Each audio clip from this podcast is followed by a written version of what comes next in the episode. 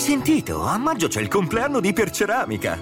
Dobbiamo fare un regalo. Ce lo fanno loro. Per i 20 anni ci sono 20 prodotti con sconti mai visti e 1000 offerte su pavimenti, bagni, rivestimenti. E andiamo a vederli. Tra l'altro in negozio c'è anche Ristruttura Smart, che ci segue in tutti i lavori. Ah, loro ristrutturano e noi risparmiamo. Mi piace. Iperceramica. Vieni a innamorarti di casa tua. Ciao a tutti amici di Second Life e benvenuti alla 6ª puntata di Pop Porno, il luogo dove, ormai lo sapete, cerchiamo di fare luce sulle teorie più assurde e per questo interessanti degli ultimi anni. Anche questa puntata è dedicata a un tema caldo e che ci sta particolarmente a cuore: il divorzio tra Kim e Kanye West, l'assedio dei Jamiroquai alla Casa Bianca, ma che oggi si parla di qualcosa di decisamente più fondamentale. I vampiri esistono davvero? Sono in mezzo a noi per succhiarci sangue, ma pure le idee? Ottima domanda. Questo è Pop Porno. Anno nuovo merda vegia, diceva sempre mia nonna, e quindi, nonostante sia cambiato il calendario, eccoci qui con la nostra dose di cospirazionismo fai da te. Questa volta però voliamo alto e parliamo di vampiri, ma pure di teste coronate, argomenti sempre trentopiche che per questo non potevamo esimerci dal trattare. E il momento giusto ci sembrava proprio ora, freschi della messa in onda della 4ª stagione di The Crown, quella di Diana e Camilla, ma anche perché è notizia delle ultime settimane che Harry e Meghan si metteranno a fare gli hipster in America, producendo contenuti Netflix dalla loro super villa a Santa Barbara. Io sta cosa che chi può non lavorare vuole lavorare e viceversa, comunque non la capirò mai. Detto ciò, perché vi stiamo parlando di teste coronate? Perché partiamo proprio da lui, l'uomo che ha fatto dell'attesa la sua ragione di esistere. L'anticamera fatta a principe, il panchinaro degli Windsor, il principe Carlo, che, zitto zitto, potrebbe nascondere molti più segreti del previsto. Your Majesty, mommy. Dall'Inghilterra infatti prendiamo un Royal Plane e ci spostiamo a est, precisamente in Romania. Perché? Perché pare proprio che Carlo sia sotto sotto un vampiro. E perché la patria di tutti i vampiri è la Transilvania, ed è proprio lì che ha origine la più celebre delle storie a riguardo, quella di Dracula, ovvero Vlad l'Impalatore. Ma prima un po' di storia. Chi era Vlad? Vlad l'Impalatore, o Vlad III di Valacchia, è nato a Bucarest il 2 novembre del 1431. Carino anche come giorno per venire al mondo. E, come ci dice colei che detiene la verità assoluta, ovvero la signora Wikipedia, che salutiamo, era noto solo come Vlad o con il suo patronimico, che poi sarebbe un nome derivato dal nome del padre per mezzo di un suffisso. Figlio di Vlad II Dracul, membro dell'Ordine del Drago, fondato per proteggere il cristianesimo nell'Europa orientale, fu soprannominato l'Impalatore per via della sua particolare predilezione nell'impalare i nemici. La reputazione di uomo crudele e sanguinario si diffuse poi in tutta Europa, specialmente nel Sacro Romano Impero. Vlad III è venerato come un eroe popolare in Romania, così come in altre parti d'Europa, per aver protetto la popolazione rumena sia a sud che a nord del Danubio, e fu inoltre fonte di ispirazione per lo scrittore irlandese Bram Stoker nella creazione del suo personaggio più famoso, il vampiro Conte Dracula. In Italia molti pensano che Dracula sia un personaggio puramente di fantasia, nato da capolavori del cinema come Dracula morto e contento, Fracchia contro Dracula, o semplicemente perché alle feste di carnevale c'è sempre qualche simpaticone che all'ultimo minuto rimedia sangue finto, dentiere appuntite e un mantello infiammabile nell'edicola sotto casa. Ma Dracula è esistito davvero, o almeno il personaggio che lo ha ispirato. E fatevene una cultura ogni tanto! Come si arriva a Carlo? Da un albero genealogico. Sono infatti molti a sostenere che, spulciando per bene tra gli antenati dei Windsor, si possa stabilire con certezza che il principe Carlo discenda proprio da Vlad l'Impalatore. A metterlo nero su bianco la prima volta è stato Ian Moncrieff nel libro del 1982 Royal Highness Ancestry of the Royal Child. Potrebbe dire come se fosse Antani la Barella. Secondo l'autore, Carlo sarebbe un discendente di Vlad da parte della bisnonna, la regina Maria, consorte di Giorgio V. Un altro legame con il territorio rumeno avrebbe però avuto origine dalla principessa Maria di Edimburgo, nipote della regina Vittoria e del principe Alberto, che sposò re Ferdinando I di Romania. E c'è anche un momento in cui Carlo ufficializza tutta questa storia. Risale più di 20 anni fa, nel 98, dopo il suo primo viaggio in Romania, quando dichiarò scherzando: la genealogia dimostra che discendo da Vlad l'Impalatore, quindi ha una certa influenza nel paese. Successivamente Carlo è apparso addirittura in un video promozionale per l'ufficio del turismo rumeno, dicendo la frase che ha fatto risvegliare gli utenti di Reddit: la Transilvania è nel mio sangue. Avrebbe potuto dire nel mio DNA, nella mia cultura, in un sacco di altre cose, invece no, ha proprio detto che era nel suo sangue. Bastano queste poche parole per far sbarrare gli occhi dei nostalgici di Buffy? Chiaro. Nonostante sia da un po' che si parla di questa teoria secondo la quale Carlo appunto sarebbe un vampiro, questa non è tra le cospirazioni più conosciute. Basta però addentrarsi sull'Instagram del principe, sì, il principe Carlo ha Instagram, per trovare qua e là qualche commento malizioso dei fan. È successo quando ha compiuto 70 anni, 3 anni fa. Sei così in forma perché sei un vampiro, gli hanno scritto, e anche succhiare il sangue fa bene alla salute. Fa bene, sì, confermo.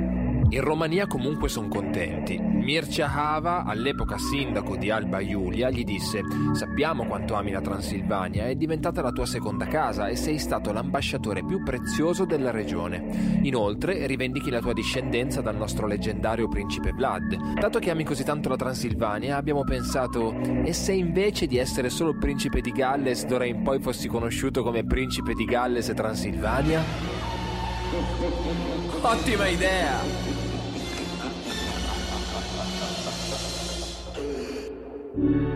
E da allora Carlo va in Romania molto spesso, Covid permettendo, così spesso che ha acquistato pure una casa lì, una fattoria nel Viscri, spero si legga così, un villaggio della Transilvania rurale che è pure disponibile come pensioncina durante alcuni periodi dell'anno. Ma non è finita qui, perché il principe Carlo è stato anche patrono del Mihai Eminescu Trust, che lavora per ripristinare il patrimonio culturale, l'economia e la natura dei villaggi sassoni della Transilvania e dei loro dintorni. Simon Press del World Travel Market ha detto: il legame con la famiglia reale britannica e la chiara simpatia che la famiglia reale ha per la Romania non farà nient'altro che aiutare a promuovere il paese in tutto il Commonwealth e in particolare nel Regno Unito. Prima di continuare, però, dobbiamo farci una domanda. Chi sono i vampiri nel 2021? Sono come quelli dei film, tutti vestiti in ecopelle? Si riflettono negli specchi? Possono uscire alla luce del sole? Quello che sappiamo è che sì, i vampiri esistono e come, ma non sarebbero quelli dei morsi al collo, non dormirebbero nelle bare e pare non abbiano nemmeno i canini a punta. I vampiri moderni, chiameremo così in onore del vaccino, si nutrono di sangue che prelevano da incisioni, di solito lunghe circa 1 centimetro, praticate con bisturi su parti del corpo dove poi non rimangono cicatrici. È tutto spiegato in una lunga intervista del 2015 del Guardian a un sedicente vampiro di Atlanta, conosciuto nell'ambiente come Merticus. Con la T, Nel pezzo la giornalista Kim Wall trova un sacco di dettagli interessanti. Il vampiro per esempio spiega che i donatori di sangue non devono solo acconsentire ma anche fornire certificati sanitari che provino l'assenza di malattie trasmissibili per via ematica, e che questa procedura, da lui chiamata con estrema nonchalance alimentazione, è un rituale sensuale e sacro. Non ci crederete, ma le persone che si dichiarano vampiri sono migliaia in tutto il mondo. Che paura! Siamo persone che vedete camminare per strada e con cui socializzate ogni giorno, dice Merticus, membro fondatore dell'alleanza dei vampiri della sua città. Spesso la nostra è una condizione che teniamo nascosta per paura di essere fraintesi e per difenderci dai pregiudizi. Merticus si identifica come un vero vampiro dal 1997, anno che ricordiamo anche per la messa in onda su Italia 1 dei Misteri di Cascina Vianello con Sandra e Raimondo. Non c'entrava niente ma mi andava a dirlo. E alla giornalista spiega che il vampirismo non è un culto, né una religione, né una pratica pericolosa, ma soprattutto non è ciò che viene rappresentato nei libri di narrativa o nelle serie TV. Detto ciò, e non giudicando nessuno, va ricordato che comunque bere sangue umano non è che faccia benissimo, non solo per le malattie ma anche per la quantità di ferro che viene assorbita. Lato loro, i vampiri moderni spesso insistono sul fatto che le loro voglie non siano volontarie e che in questo bisogno ci sia qualcosa di innato, e non è necessariamente un rituale legato al sesso. Il vampirismo infatti non va nemmeno confuso con il feticismo del sangue. Ancora Merticus parla del suo essere diventato vampiro paragonandolo a un risveglio, e non è come processo drammatico spesso rappresentato nei film, neanche ci si trasforma attraverso i morsi.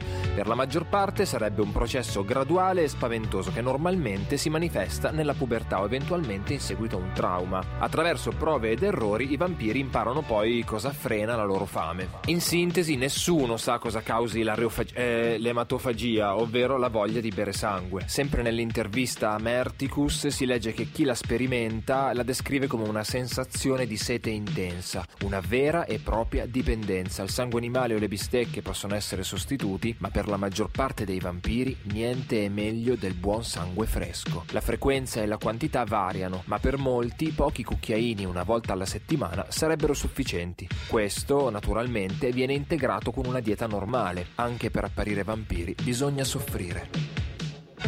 Abbiamo dovuto sviluppare mezzi alternativi per soddisfare il nostro bisogno energetico, dice Merticus. Inoltre è bene sapere che non tutti i vampiri bevono sangue. La comunità riconosce generalmente due tipi di vampiri: i vampiri del sangue, sanguinari, e i vampiri psichici o energetici, che succhiano forza vitale. Chissà se il principe Carlo appartiene a una di queste categorie. C'è anche chi sostiene che i vampiri esistano come comunità da quasi 30 anni, ma in isolamento da molto più tempo, e poiché non esiste una prova per il vampirismo, tutti sono i benvenuti. C'è solo una cosa che li accomunerebbe tutti quanti: la loro riluttanza a dire al mondo chi e cosa sono. Sempre Kim Wall riporta il parere di John Edgar Browning, ricercatore che ha studiato le vere comunità di vampiri a New Orleans e Buffalo. I membri di questa comunità soffrono della costante associazione della loro identità con il vampiro mitologico e dei film. Di conseguenza, gli estranei pensano che siano fuori di testa. Secondo Browning, i vampiri si sono ritagliati la loro identità usando molto poco della rappresentazione pop che viene fatta di loro, e mentre tutti li amano in televisione, quelli che si identificano come tali vivono nella paura profonda di crimini d'odio e discriminazione. È quindi politicamente scorretto pensare che il vostro compagno delle superiori, un po' pallido, che ascoltava solo musica norvegese e che non si è mai neanche per sbaglio lavato i capelli, sia un vampiro. Un altro studio dice che gli individui della comunità raramente rivelano la loro pratica ai medici, temendo di essere etichettati come psicopatologici. Anche se il vampirismo di per sé non è illegale e non è incluso nel manuale diagnostico dei disturbi mentali, i vampiri autoidentificati temono di non essere considerati competenti a svolgere tipici ruoli sociali, compresi molti lavori o la genitorialità. Merticus, dal canto suo, insiste sul fatto che una maggioranza schiacciante dei vampiri aderisca a pratiche di alimentazione etiche e sicure, oltre ad essere sana di mente e a contribuire in modo produttivo alla società. E alcuni di loro, pensate, arrivano a essere anche principi ereditari di popolazioni che hanno oltre 50 milioni di persone, che bevono il tè alle 17 e giocano a polo. Ma veniamo alle prove scientifiche. Ad alimentare tra i cospirazionisti che il principe del Galles sia un succhiasangue c'è una patologia storicamente legata al mito dei vampiri e di cui diversi membri della famiglia reale parrebbe soffrire: la porfiria. Che cos'è la porfiria? Lo chiediamo a Google. Le porfirie sono un gruppo di rare malattie del sangue che compromettono l'abilità del corpo umano di produrre l'eme, una componente essenziale dell'emoglobina, la proteina presente nei globuli rossi responsabile del trasporto di ossigeno in tutto l'organismo. Queste patologie si presentano in varie forme in base alla variante genetica che le causa, e una di esse potrebbe aver contribuito alla nascita del mito dei vampiri, come racconta uno studio pubblicato su PNAS. Chi è affetto da protoporfiria eritropoietica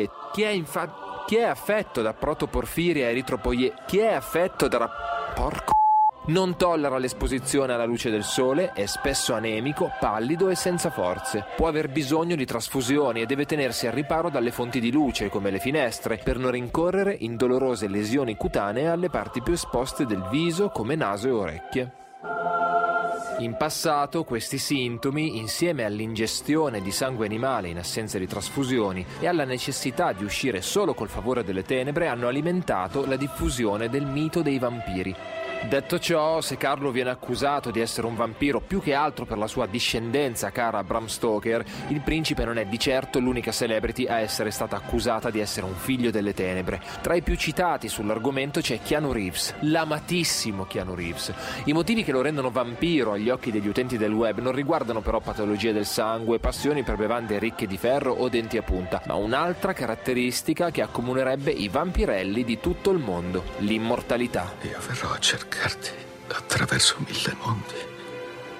Oltre ad avere un sito tutto dedicato, www.keanuisimmortal.com, sul web si sprecano teorie e immagini che proverebbero che l'attore non invecchi mai. Quell'uomo ha la stessa pelle morbida da bambino che aveva nel XVI secolo, scrive un utente. Anzi, più passano gli anni e più sembra ringiovanire. Pillola azzurra. Keanu Reeves, da personcina a modo qual è, ha commentato il rumor da Jimmy Fallon. Il conduttore gli ha chiesto se fosse vero che lui vivesse su questo pianeta dall'alba dei giorni e la sua risposta è stata "We are all stardust, baby". Beh, comunque non ha negato. E poi basta fare un salto indietro al 1992, quando recitò proprio nel Dracula di Bram Stoker di Francis Ford Coppola, interpretando Jonathan Harker, un uomo tormentato dal conte coi canini più a punta che ci siano. Dato che è invecchiato appena un giorno da quell'incontro, perché non pensare al fatto che abbia potuto fare una sorta di patto col maligno per essere giovane forever? Stesso discorso per Pharrell Williams. Anche lui, basta una veloce ricerca, sarebbe il protagonista di foto del secolo scorso e dipinti ben più antichi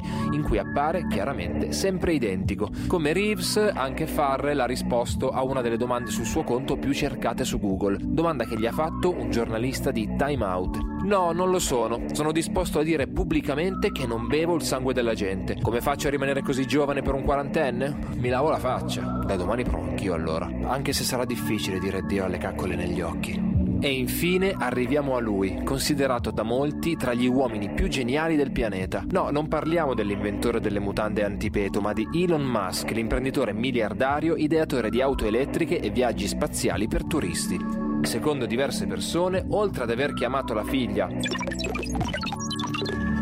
pare che Elon Musk sia un vampiro arrivato ormai alla veneranda età di 3000 anni. Questa volta sappiamo l'età precisa perché ce l'ha detta lui. Sotto il post in cui Musk parlava della Starship SN1, un utente ha condiviso una fotografia del pilota di caccia canadese Raymond Collishaw, nato nel 1893, nonché molto somigliante a Elon Musk, e gli ha chiesto: "Hai provato anche i viaggi nel tempo, prescelto? E perché eri in Canada nel 1914?" Lì Musk ha confessato: "In realtà sono un vampiro di 3000 anni, ho assunto diverse identità nel corso dei secoli". La cosa divertente è che nessuno è rimasto sorpreso, praticamente tutti hanno risposto che lo sapevano già. 3000 anni, raga, ma vi rendete conto quante dichiarazioni dei redditi? Non è comunque la prima volta che Elon Musk, spesso acclamato appunto come genio e visionario, viene accusato di avere poteri sovraumani. Nel 2017 ha affermato di essere un viaggiatore del tempo, quando, incalzato da un utente di Twitter, ha risposto: Sì,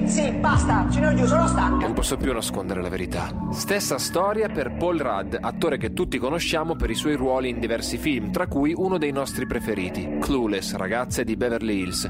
Ha fatto scalpore la sua apparizione agli Oscar nel 2019. Bello come il sole, ma soprattutto apparentemente giovane, quando l'attore è salito sul palco per presentare uno dei premi, su Twitter si è scatenato il delirio. Come fa ad essere ancora così figo? Hanno scritto un sacco di fan in preda all'ormonella. E dato che l'attore non è conosciuto come uno appassionato di fitness o un guru del mangiar sano, tutti si sono chiesti come sia umanamente possibile che abbia mantenuto lo stesso aspetto da ragazzino fino alla mezza età. Beauty routine particolarmente efficace? Uno scrub della Madonna? O qualcosa di più oscuro? Basta chiederglielo. Così hanno fatto alcuni fan durante il Chicago Comic dello stesso anno. La sua risposta è stata: ho 80 anni dentro, indicando il petto. Qui dentro l'oscurità pura. E poi sì, uso un po' di crema idratante. Anche perché questa domanda a Paul Rudd viene fatta spesso e l'unica volta che ha dato una risposta diretta è stata quando si stava allenando per il suo ruolo nel film Ant-Man del 2015. All'epoca l'attore ha dichiarato a Variety di aver adottato le tecniche di allenamento di Chris Pratt, ovvero eliminare tutto ciò che è divertente per un anno e poi si può fare l'eroe. Ha inoltre aggiunto che non si è mai esercitato più duramente di così per un lungo periodo di tempo, ma mentre raccontava che la sua giornata era incentrata sul fitness e sulla salute, ammetteva Ammetteva anche che questa era una specie di prima volta per lui, e mentre passava un anno intero senza alcol e carboidrati diceva che questa era una dieta quasi impossibile da sostenere. Tutto ciò per far sembrare che il suo regime ultrasalutare fosse un'eccezione fatta per quel ruolo. Avevo una ragione per farlo, ha detto, non lo stavo facendo in modo arbitrario, altrimenti sarebbe stato impossibile. Ma c'è da dire che, per essere una celebrity, Paul Rudd ha condotto un'esistenza sorprendentemente priva di scandali ed è noto per essere forse il ragazzo più gentile di Hollywood. Non è nemmeno presente sui social, quindi la giornalista di Best Life Diana Brack ha lanciato un'ipotesi. E se, quando si parla di anti-invecchiamento, il vero segreto non fosse quello di eliminare i dolci, quanto quello di eliminare tutte le rotture di cazzo? Fine della storia. Forse hai ragione, Diana. Io però penso anche che non mangiare carboidrati per un anno intero sia veramente da vampiri, anzi, personalmente farei più volentieri amicizia con un vampiro che con uno che ci riesce davvero.